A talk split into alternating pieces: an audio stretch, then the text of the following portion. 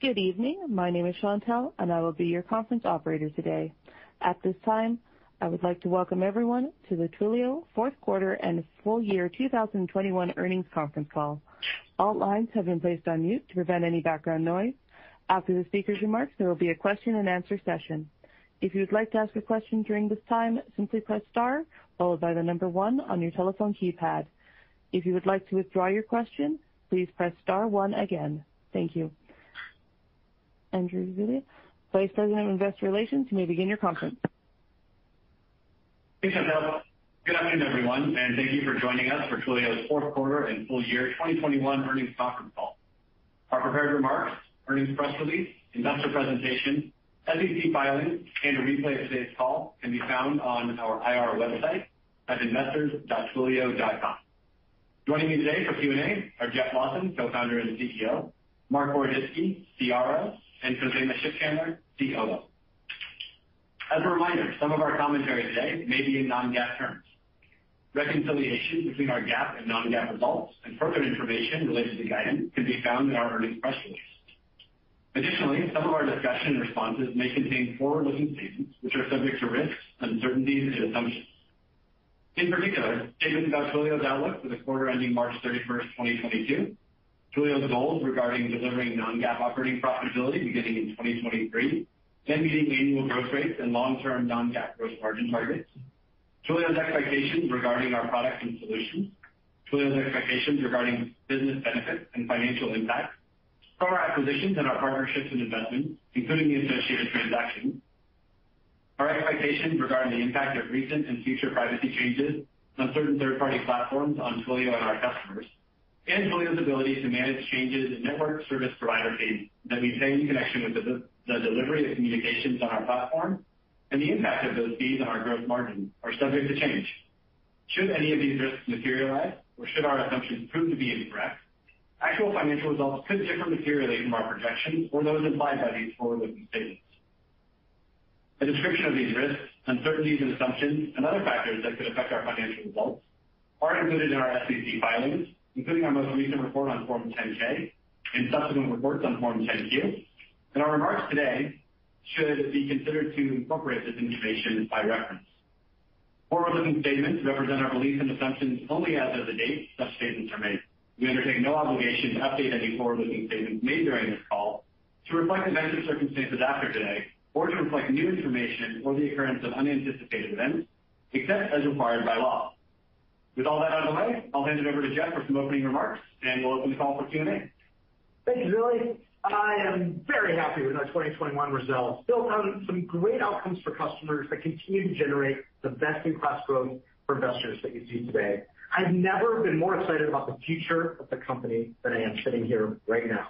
We have an awesome leadership team. The combination of our leading cloud communications platform with Twilio Segment's number one customer data platform gives Twilio an unparalleled view into the customer journey, setting us up as the company that can truly deliver on the customer engagement platform vision. We intend to become the software layer that digitally connects every business to their customers to introduce true personalized engagement and relationships in the next chapter of the cloud. We're builders, so our work is never done, and I'm incredibly eager to continue building the company in 2022 and beyond. With that, let's open the call for your questions. At this time, I would like to remind everyone, in order to ask a question, press star then number one on your telephone keypad. Our first question comes from Samad Samana with Jefferies. Your line is open. Hi, good afternoon. Uh, congrats on the strong finish to the year. It's great to see the organic growth. Maybe Jeff, first for you, and just in reading over the prepared remarks, you know, I think the company really did a good job of expressing uh, moving from just the infrastructure side to more of the solutions layer.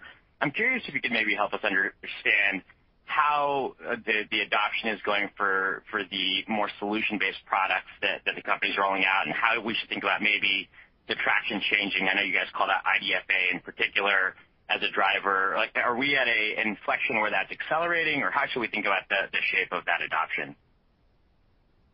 Thank you, Samad. So you know, I think there's two parts to that question, which is essentially, you know, first of all, really pleased with how the introduction of our software layer is going. You know, if you think about it, look at some of the customers that we're talking about in our earnings calls, not just this time, but really every quarter, right? We've got great companies who are adopting Flex and Segment. Like, I love the Vertu Motors example we talked about today, them bringing Flex and Segment together to make the contact center better. You look at Stripe adopting Flex for their contact center needs, and you know Flex expanding in Global 2000 financial services companies and a Global 2000 automaker and you know Nubank, many others. Uh, you know, the, uh, Invisalign putting in Flex for for their process. I mean, you know, we can come up with so many of these customer stories, but really the the answer is that our approach, this in and up strategy, is a great one. Twilio is used by so many companies around the world, every industry, every shape and size, every continent. I mean, this really is the need for things like email and messaging is so ubiquitous, and developers bring this in with so little friction. We're able to use those initial wins and that initial traction that we get to move up the value chain, move up org chart, and move up the software stack, uh, to then go address the things that our customers are trying to solve, whether it's in the contact center, whether it's their sales process, their marketing, inside their product. And that is really what the in-and-out strategy that we're talking about is all about. Leveraging the ubiquity of Twilio across all these different kinds of companies into building this customer engagement platform that from our conversations with customers, they all need. Because they all have to go build great relationships with their customers. The way you do that is by understanding your customer and then engaging with them. And that's why Twilio having the leading CDP to understand customers, then the leading communications platform to go engage with them, that's why it's such a powerful combination. The second part of your question about IDFA and the tailwind uh, provided by privacy. Look, I think society is on the right track, right? Investing in privacy, passing regulation and laws, and things like deprecating tracking tokens that if most consumers knew what had happened on the internet, they'd be pretty horrified, actually. So we are on the right track. And what this is doing is forcing customers, our customers, businesses, to focus on the fundamental of business. The fundamental of business. I think about my grandfather, who sold paint to hardware stores in Detroit. And what did you have to do? You had to know your customer and then talk you know, meaningfully to them about their business and about how you're going to help them. That's the fundamentals of business. Understand your customer and talk to them. And so uh by investing in privacy means that companies have to actually use the first-party data they have. How people use their product, how people use their website, their mobile app, what they buy, what they return, et cetera, and use all that as signal for how they can digitally engage their customers and uh, make that experience more personalized and compelling. And so I believe that is a tailwind. You know, that is a big trend coupled with the whole direct-to-consumer market that's going on. Which again, is like two sides of the same coin, if you will. That means that companies have to build their customer base and then engage them and turn them into repeat, happy, loyal buyers instead of just churning through customers and going acquiring more by buying more ads. I think that's a big change that's going on in the ecosystem that uh, that we and Segment with the CDP, uh, and then with the rest of our products are helping to power. Great. That's very helpful. Maybe just a quick follow-up for Khozema. First, appreciate the the the additional disclosures and the and the numbers around organic growth. That was very helpful by you and the IR team.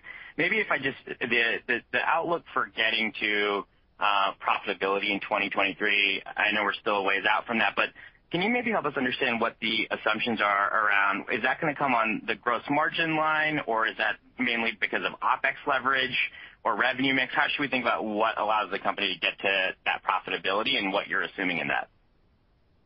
Yeah. Hey, Samad. Thanks for the question. Appreciate you asking. So I think it's actually a combination of things. Some that'll play out in the shorter term, and then others that'll kind of play out in the medium to long term. So the way to think about it, I think at least for the short term, is that the improvement is largely going to come from operating expenses. And one of the things that I mentioned in my prepared remarks, and that we've talked about in the past, is that we haven't been investing in a number of areas over the last several years. In particular, what we've been calling out historically has been Flex, enterprise go-to-market, international go-to-market, and then core infrastructure. And we expect that our rate of cost growth in those areas just starts to moderate basically in the second half of the year. And I think a good example of that is our ERP project, which goes live in the middle of the year. And it's not to say that we're not going to invest in the other areas, we will, but I think the lower the rate of growth in those investments will be a little bit lower than what we've seen uh, historically. I would add that, you know, up to this point, we've really prioritized growth and scaling the company. And I think growth certainly remains a priority for the company, and we you know, actively make that trade-off. historically. But I think we're at the point now where we've got enough scale that we can actually start reaping the benefits of that scale and just become more efficient in our operations. And so we see a real uh, efficiency opportunity as we look out, and we're really confident in our ability for non-GAAP profitability in 2023. I think over time, uh, in the medium to long term, we do expect improvements in our gross margin line as well. Obviously, um, that number does bounce around from period to period in the short term. That's a trade-off that we also actively make because we like the fact that we're onboarding customers and have an opportunity to grow with them. But you know, very consistent with what Jeff said a moment ago, as we onboard those customers and really leverage this in-and-out strategy and bring them into higher levels of the software stack, I think we have a real opportunity to provide value to customers, and I think that will provide a margin improvement uh, for us as a company. And that's why we stand by our 60%+ loss over time in the gross margin line. Great. Very helpful. Thanks for taking my questions. Thanks, Samad. Your next question comes from Derrick Wood with Cowen. Your line is open. Great. Thanks. And uh, uh nice to see a strong quarter. Congrats. Um, Uh, Jeff Jeff or Mark, I mean, you guys have been on this journey to build out this this kind of CRM suite of applications. You you you referenced this in-and-out motion, and the product portfolio has certainly matured quite a bit. So from a from a go-to-market perspective, looking in, in 2022, how are you planning to be more aggressive in this up stack, the up part of the motion? And what would you like to see kick into a new gear in 2022? Derrick, uh, thanks. Great question. This is uh, Marc Boroditsky answering. Um, it is front and center in the uh, way that we are going to market in 2022. As a matter of fact, we're in the final days of our sales kickoff this week, and the primary objectives that we're enabling the team on are the in-and-out strategy, so leveraging um, our install base and access to customers efficiently through email and messaging to sell them more broadly on the vision of the customer engagement platform. Um, you may remember we announced the customer engagement platform at SIGNAL this past quarter.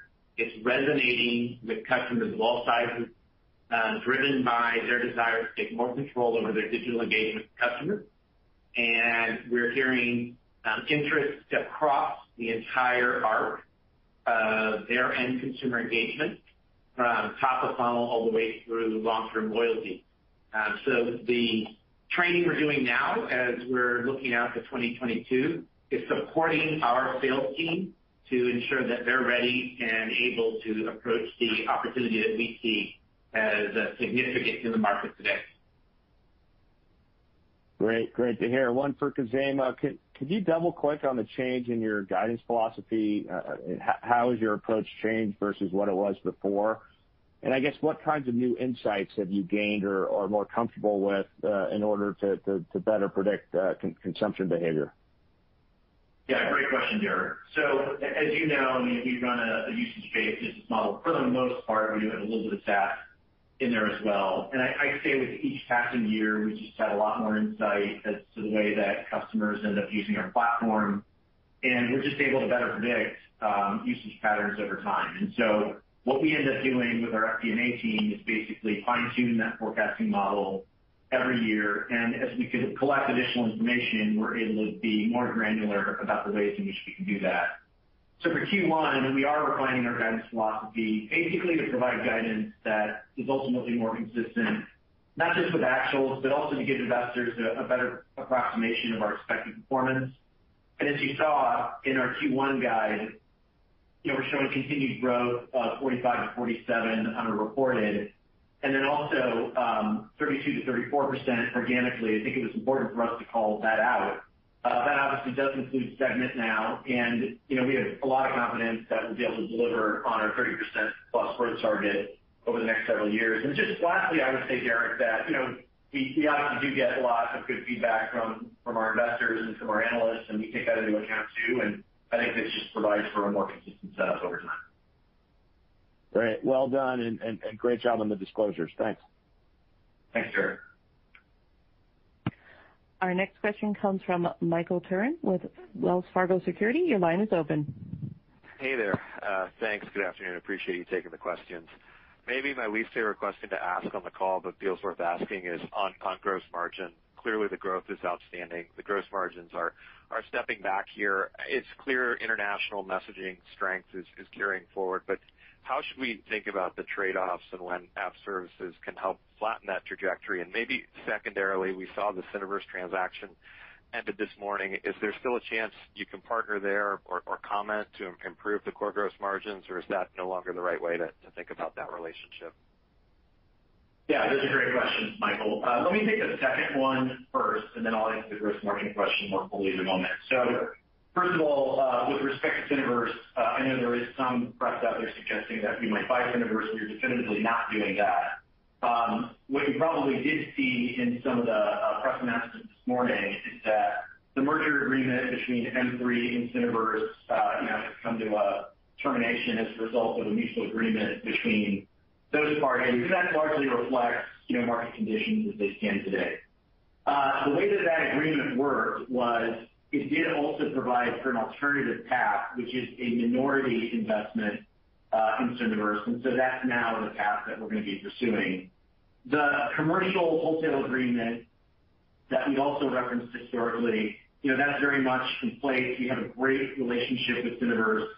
Uh, it's been very long-standing, and we intend to continue that. And frankly, that partnership gives us a great product you know, for us to be able to leverage in the United States. So I don't really see a significant impact um, in the near or medium term as a result of any of that. Um, and just wanted to provide you with a little bit more clarity on some of what has been reported or speculated and clean that up. With respect to gross margins you know, more broadly, you know, for us, and we've had this conversation you know, with you and a number of others in the past, obviously, we have this really, really high-growth messaging business. And you know, we feel great about the way in which that business has been performing.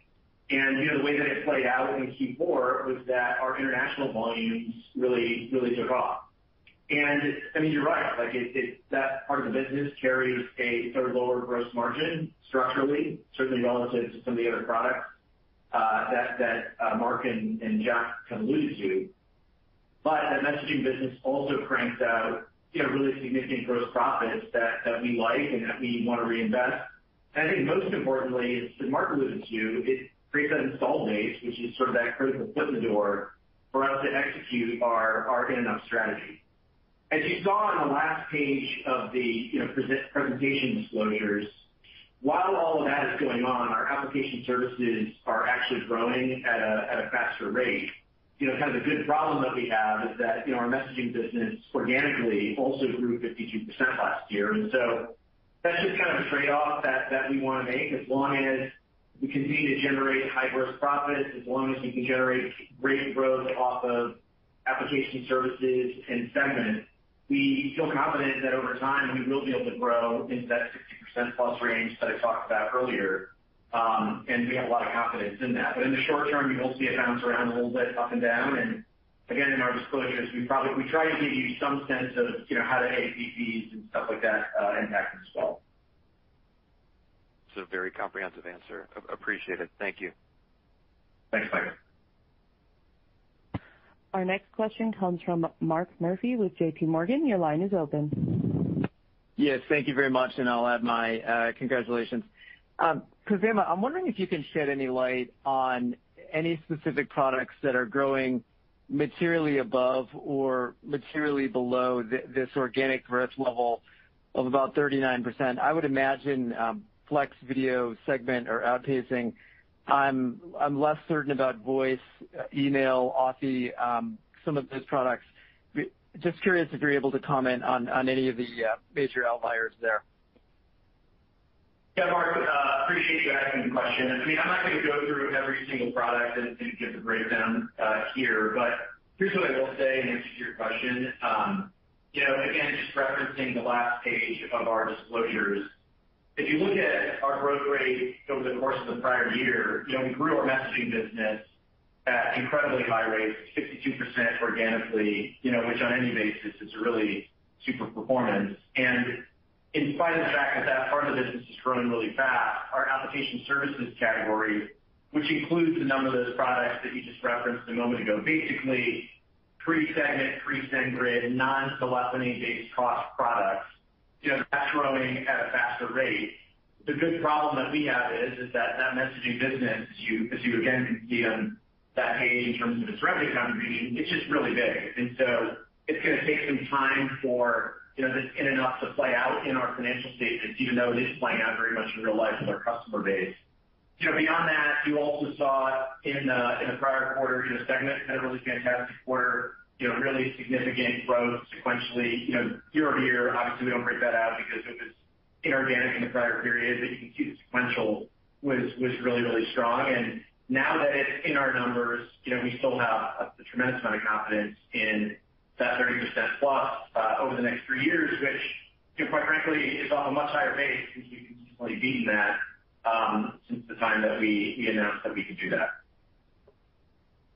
Thank you. That's very helpful. And as a quick follow-up, uh, for Jeff, you had mentioned um, the the in and up uh, strategy. I'm just wondering how rapidly perhaps your R&D investment is shifting toward products that that might be sold more to a marketer uh, rather than a developer. For instance, the customer journey insights, the Engage product, the kind of the the orchestration of messages rather than the delivery of messages.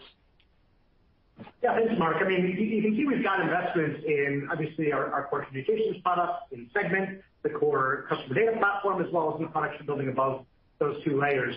Um, and the way I think about it, which is developers are assisting the sale, and for the communications APIs products, like, you know, developers can take us a long way, maybe even, you know, all the way there. But for a product aimed at a marketer or aimed at a contact center buyer, you're gonna have a line of business owner who's gonna make final decision. With Twilio, they get the support of their internal technical teams on the purchase, meaning the developers, the technical people are there at the table telling the business decision maker, like, "Yeah, that thing that we wanna do, we believe we can do it with Twilio. In fact, we've already built the prototype." And that supports the sale. It de-risks it. It adds momentum to the sale. As opposed to the world where, like, you know, I talk to a lot of our sales leaders and, like, in their, you know, yesteryear careers of, like, prior companies, they would be selling to a line business owner, and the line business owner would say, "Oh, this is great. Can we do this?" They turn to their IT team. The IT IT team, you know, with their arms folded is like, "No, no, it'll never work. Can't do it." And so you've got detractors on the technical team.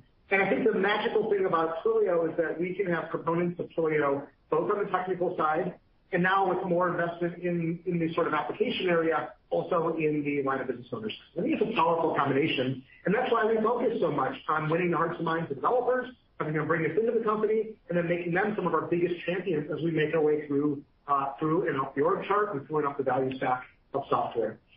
And so we are investing obviously in both. And I also think of the Uh, application products that we're building are also very developer-centric in terms of customizability, flexibility, using code to really build what companies need is core to those products.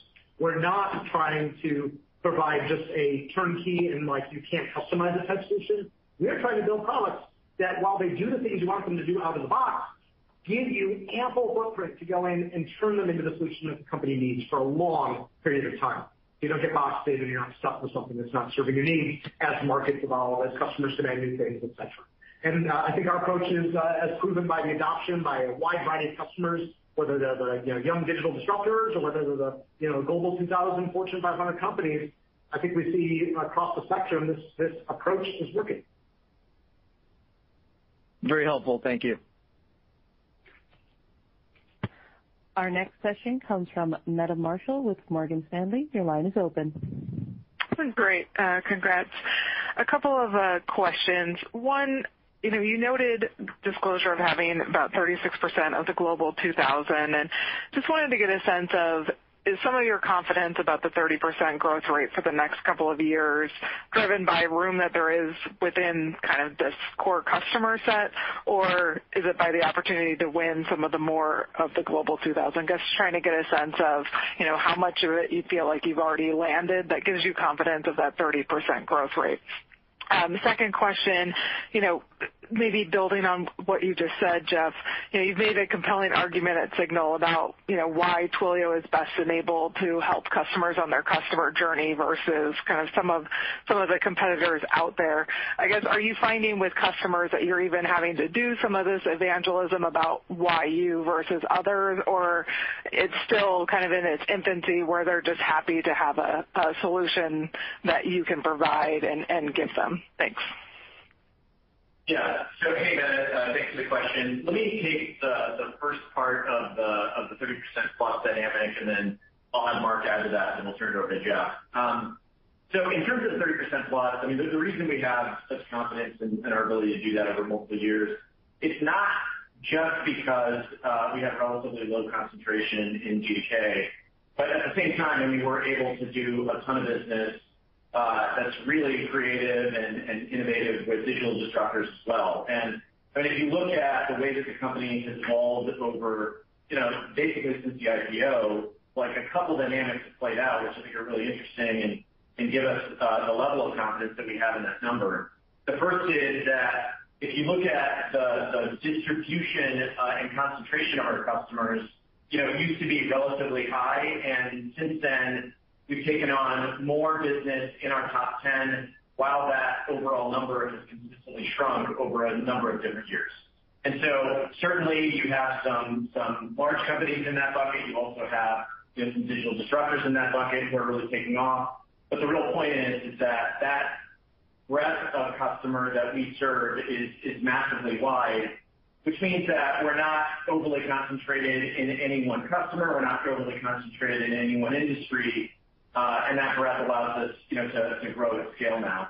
I'd say the second thing is is that you know we've talked a lot about, uh, in the call already, like our our messaging business. But in addition to our messaging business, like we just have a lot more other products that we're able to sell into these customers. And so our ability to now kind of go up stack with our application services, with Segment, with email, I think allows for another interesting kind of upsell, cross-sell opportunity that we're able to do uh as well. And then I would say the third thing, and we've called this out in the past, is that we obviously have been making an investment in our international go-to-market efforts. We're starting to see that really pay off. We obviously saw a lot of takeoff velocity in the most recent quarter uh with respect to that investment. And so I would expect to see that continue over time. And obviously, you know, there are a lot of customers out there in the world that we are really eager to serve. Mark, do you want to add anything to that? Yeah, absolutely. A great question, Meta.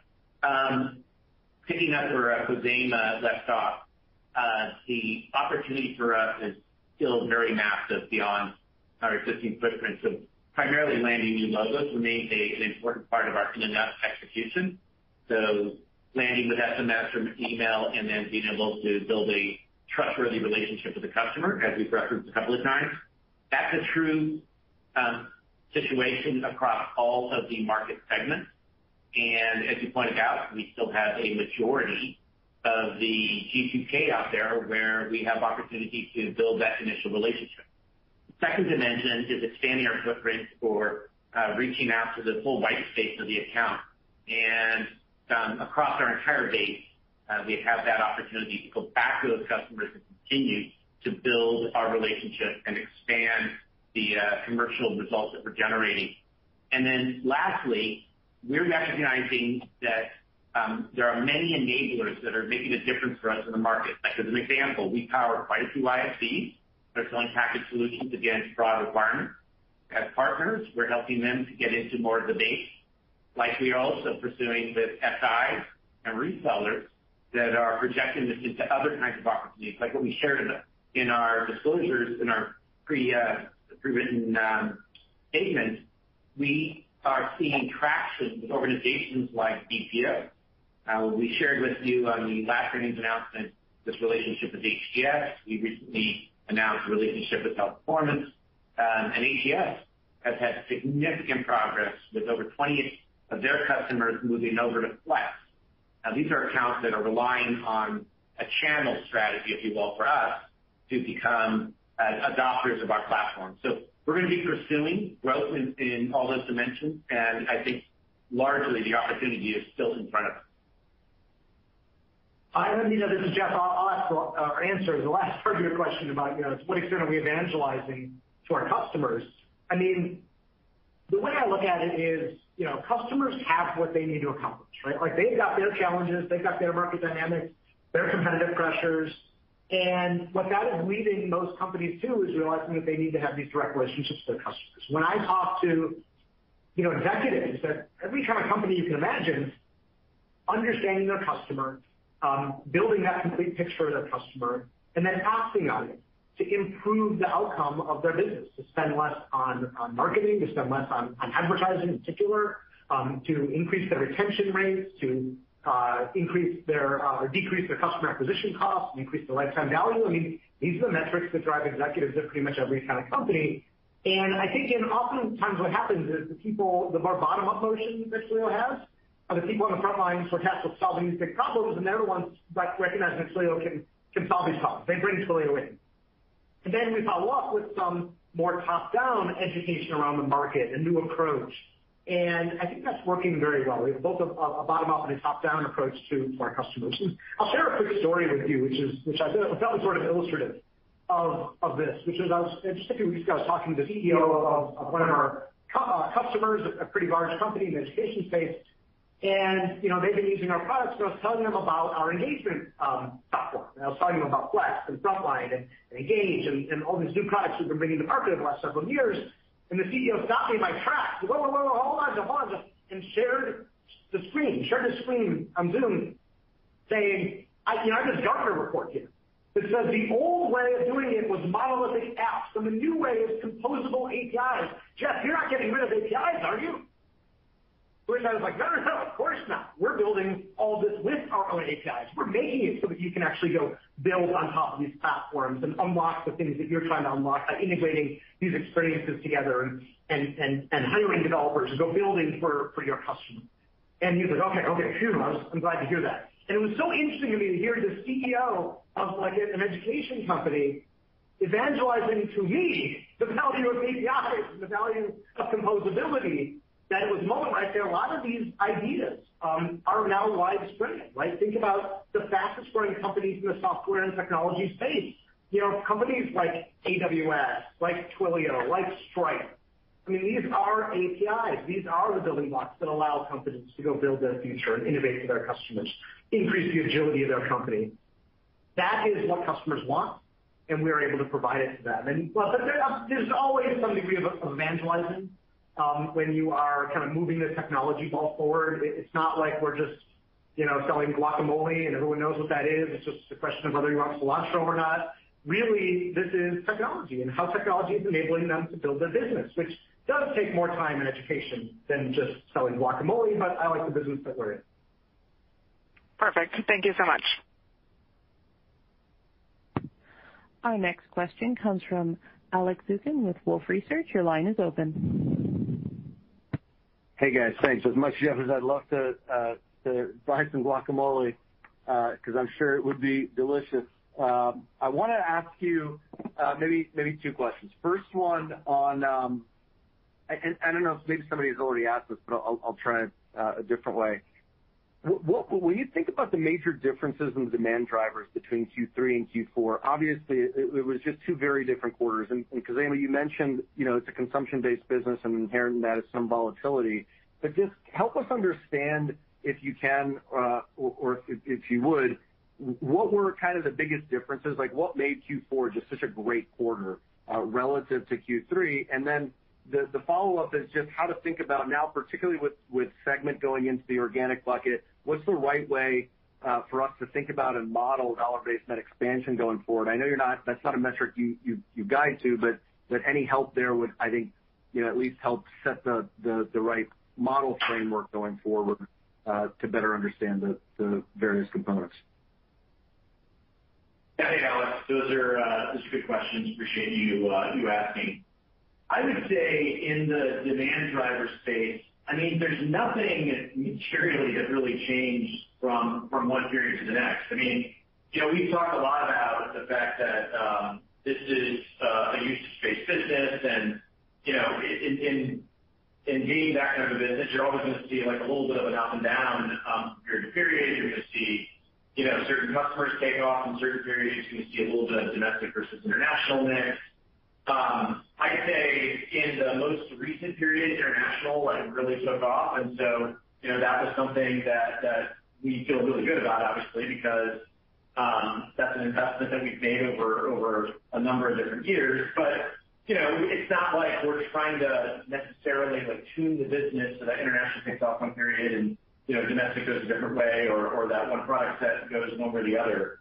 Um, I would just really kind of point to broad-based strength across the totality of the business. And you know, we feel like the business was really good in Q3. We felt it was really good in Q4, and we really like the setup you know, coming into 2022 and multiple years beyond. It's hard for me to like really point to like that one thing, which I think is really the basis of your question. There really isn't one other than we have broad-based strength across the business and feel good about the performance. I think with respect to you know, the way that um, you should think about Segment getting layered in, I mean, we obviously have provided um, separate disclosures on Segment on a year-over-year basis. We haven't you know, kind of broken out uh, that DBNE, or their DBNE. I don't think I'm to guide to that uh, here today. What I will tell you is that we feel really good about the growth prospects of that business. You can probably intuit from the fact that it was up 10% sequentially, that we really like the growth trajectory of where it's headed. I think you probably can take from Marc's and Jeff's comments that we're seeing tremendous traction uh with customers there, not just in terms of what we can do in combining it with messaging, but also with respect to combining it with Flex, which is really, really exciting. And uh we think that business has really, really strong growth prospects going forward. One thing, I'll point out is, I'll just point out, Alex, one additional thing is that guacamole is a consumption-based business. Indeed. Indeed. Well, thank you, guys. Congratulations. Thanks, Alex. Our next question comes from Will Power with Baird. Your line is open. Okay, great. Thanks. Yeah, a couple of questions. First one, perhaps for Khozema. You pointed this out, but international growth clearly accelerated, it looks like quite a bit, and it sounds like messaging was a big piece of that. I'd love it if there's just any other color as to what the drivers behind that kind of surge in international messaging might have been, and what else you might have seen internationally that uh, drove some of that acceleration. Yeah. Thanks for the question, Will. Um, I'd say there's two dynamics. I think the first is uh, that you've been a long-term follower of ours, obviously, and we've talked a lot about our international go-to-market investments, and Marc's built a really great team internationally, and I think we're really starting to see the fruits of that investment. Um and you've seen that, I think, over multiple quarters now with our ability to grow in international markets. I think the second dynamic is that there was one customer in particular whose volumes really really took off uh in Q4, which uh you know, we felt pretty good about as well. That happens from time to time, too, and um you know obviously there's a gross margin dynamic and all that as well. But um feel great about the way that international lends, and we think there's continued strength over a long period of time. Okay, great. Um and then and maybe for Jeff, um, you know, just building on some of the other commentary, just looking at your you know, your growing strategic position around first-party data, you know, the in and up strategy that you've referenced. You know, what are the pieces that you think could bolster that further? I mean, it doesn't sound like you necessarily need anything, but are there natural tangential areas that you know further solidify that? And I guess more broadly, maybe how do we think about you know, kind of the M&A pipeline and appetite here? Yeah. Thanks, Will. Uh, appreciate the question. First of all, just sort of like what are the pieces that bolster it?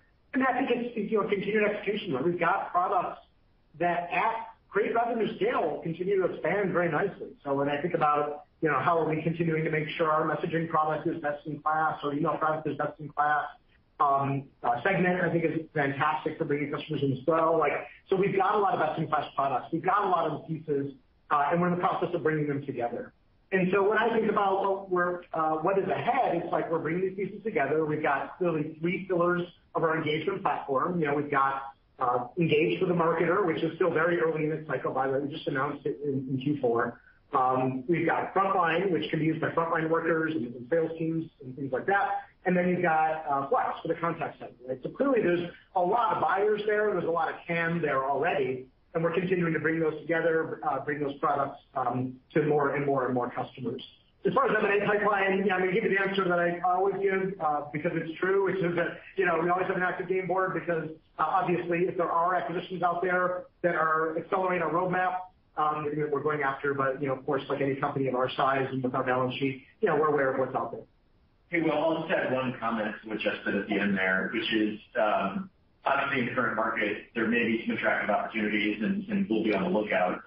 The reality is we're very, very focused on our organic growth rates right now, and we wanna continue growing the business that we've got. We don't see a burning need to necessarily do anything. And I would just reiterate, uh for anyone that missed earlier, like there was some speculation that we might purchase Syniverse, and we're certainly not going to do that. Yeah. No, appreciate that. Thanks.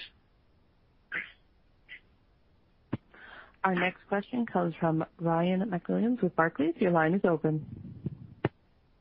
Thanks for taking the question. Looks like Twilio's presence in Global 2000 customers doubled since the end of 2020, so congrats. Jeff, I know it's still early, but love to hear about the strategy and expectations behind Engage and, you know, how customers so far are starting to come around to the idea of using Twilio as their, like, unified customer engagement platform. Absolutely. I'll start with Engage. I mean, the way we see the market is that, you know, historically, marketing automation products really focus on running a campaign, right? So you get creative in there, you hit send button, and you get to see how many people opened it, uh how many people opened the, uh the you know, the campaign. And like, that's the way they were designed, you know, 15, 20 years ago, and that's still a product that most companies use today. But actually, the more um modern marketing stack is one that is driven not by campaigns, but by data.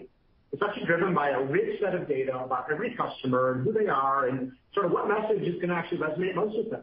And by the way, the outcome you're looking for isn't just did they open an email? It's like, did they make a purchase? Did they increase their lifetime value? Are they actually a more valuable customer?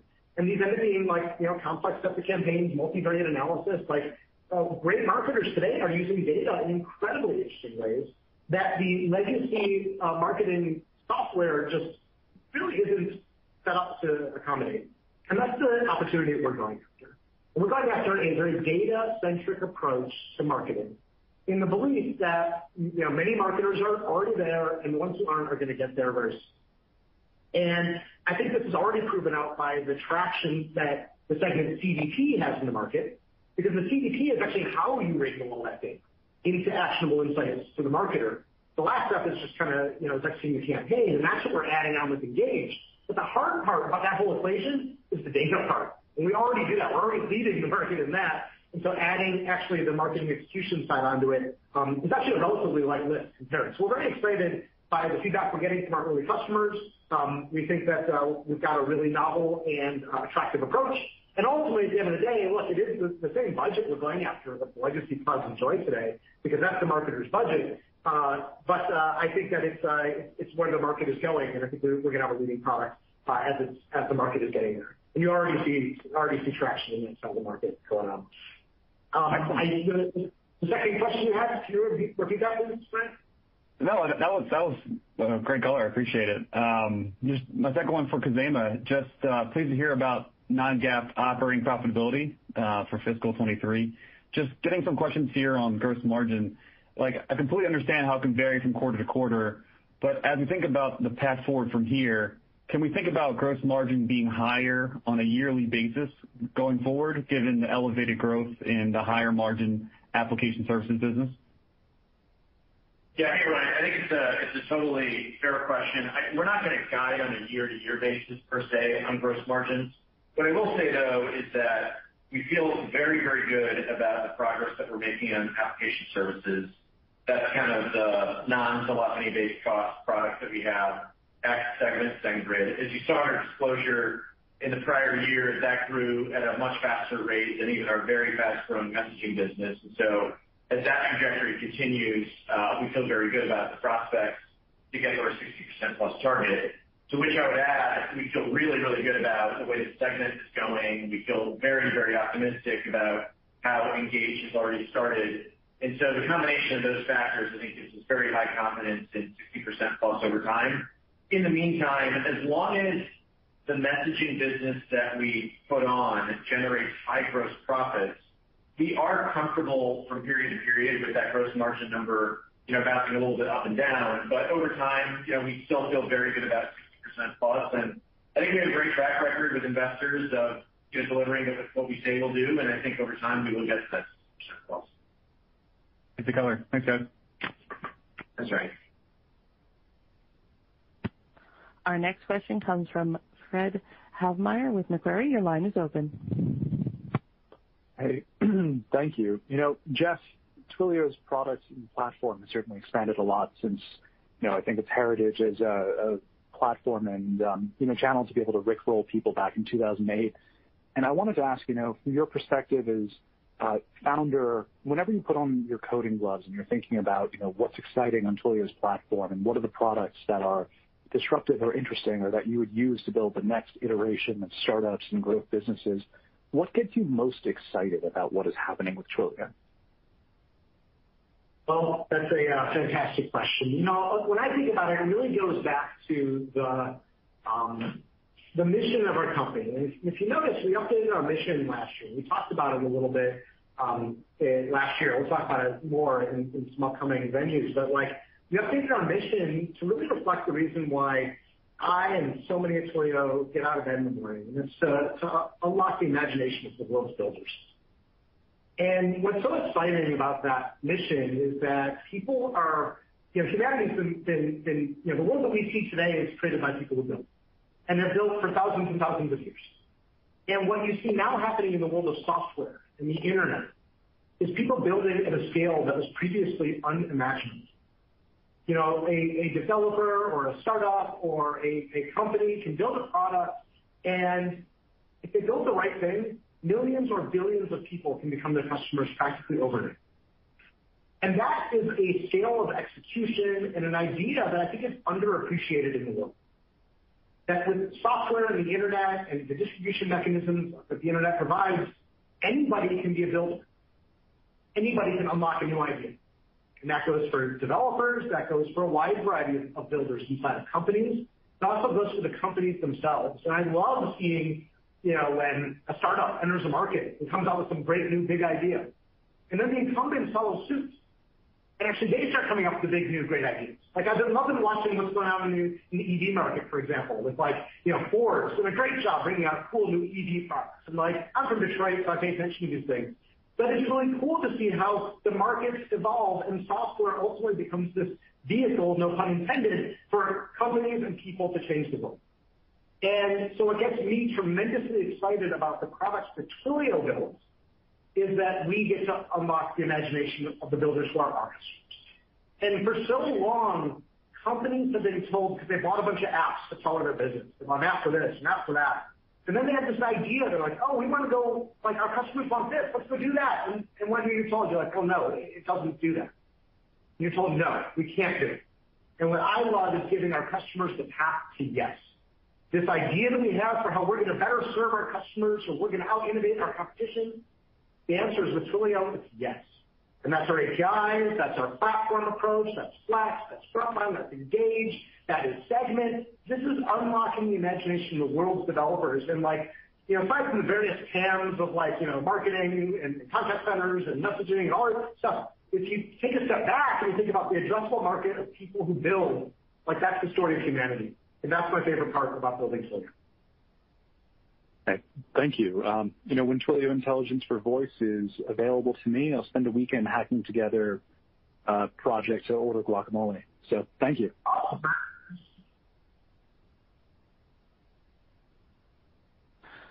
Our next question comes from Matt VanVliet with BTIG. Your line is open.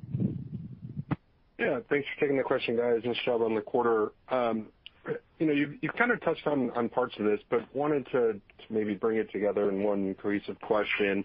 When you look at Segment and the rate of adoption um, across the enterprise, you know, it seems like the idea maybe at the very high end, um, Jeff, to your point of talking to a CEO, it's a great idea. Everyone realizes that they need more data to be smarter and more individualistic in terms of their outreach. But in reality, how many of these companies that you're talking to are ready to implement Segment?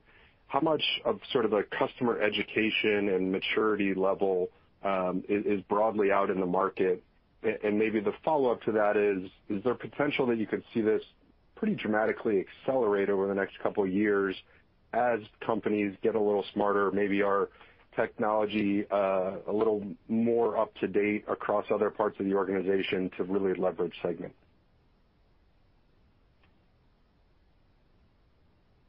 Matt, Marc Boroditsky.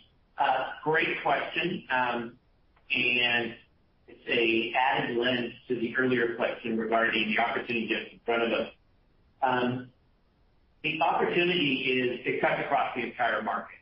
Uh we see the interest that comes from um small customers all the way to the largest customers. And your point about are they ready to adopt?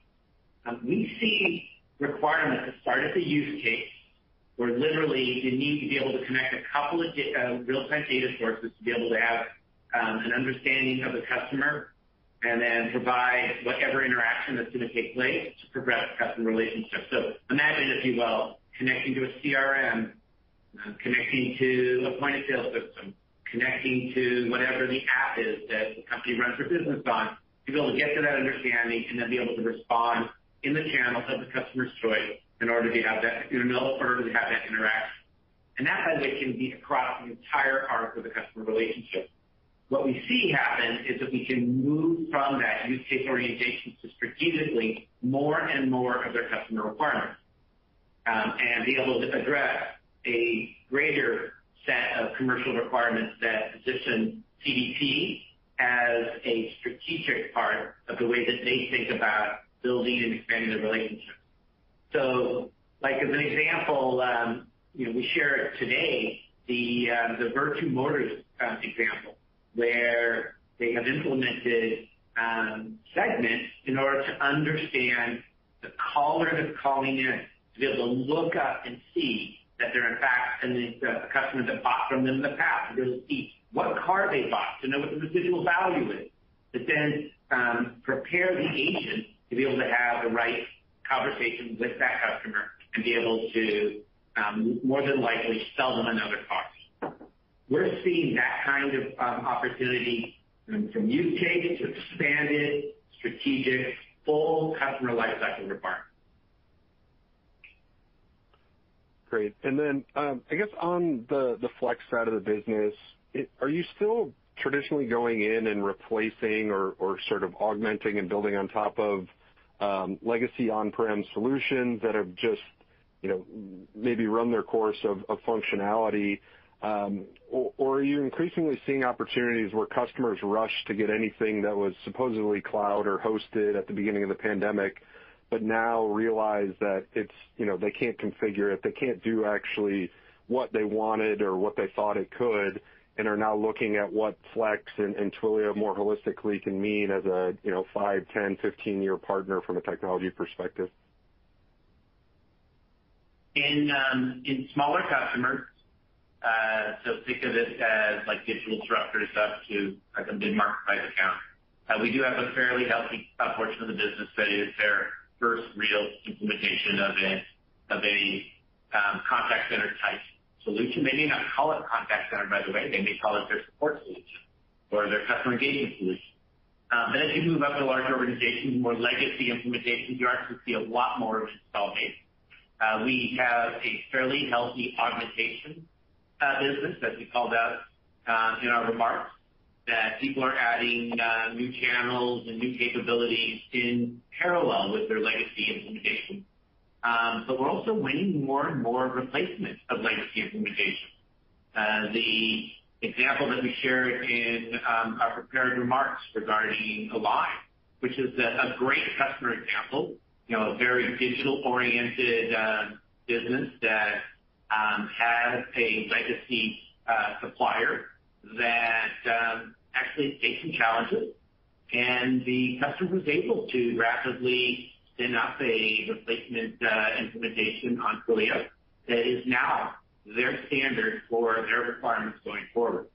Um, now, that's not the way that you're necessarily going to win the business overall. We're not going to wait for people to fail. We're showing up and helping customers recognize that the next generation of engagement can't be satisfied with the legacy players in the way that Flex can. And we have many examples that range from you know, Fortune 100 banks to um uh Global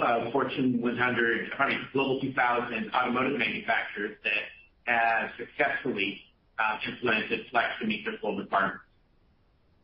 Matt, this is Jeff, and I just thought I'd add one thing, which I thought was interesting. You know, when I was first getting to know Segment and before we did the acquisition, I was really struck by their penetration into the enterprise. Um and we've had a number of great enterprise customers speaking about their implementation of Flex. You know, just at SIGNAL, we had Procter & Gamble, who's a great customer. We had Intuit, the CTO of Intuit, Marianna Tessel, on stage talking about their use of Segment across all their properties. You know, we have a Fortune 100 financial services company that we just announced in this quarter that we signed uh in Q4. Nike is a well-known customer. Right? We've got great enterprise customers um who are using Segment already. And so I'm struck by how early the need in enterprises has been apparent. When you think about the more complex the businesses, the more subsidiaries there are, the more brands they run, the more you know, systems they've implemented, the more the need is for a customer data platform to help them make sense of all of it. So I've been really pleasantly surprised by the traction, even before the acquisition, that Segment already had in the market, and therefore the need for CDP. All right, great. Thankful. Thank you. Very helpful. Great. We are up at time. I know there's a lot of folks that still have questions in the queue. We will catch up with you uh, this afternoon. So otherwise, thank you everybody for joining, and look forward to catching up over the rest of the quarter. This concludes today's conference call. You may now disconnect.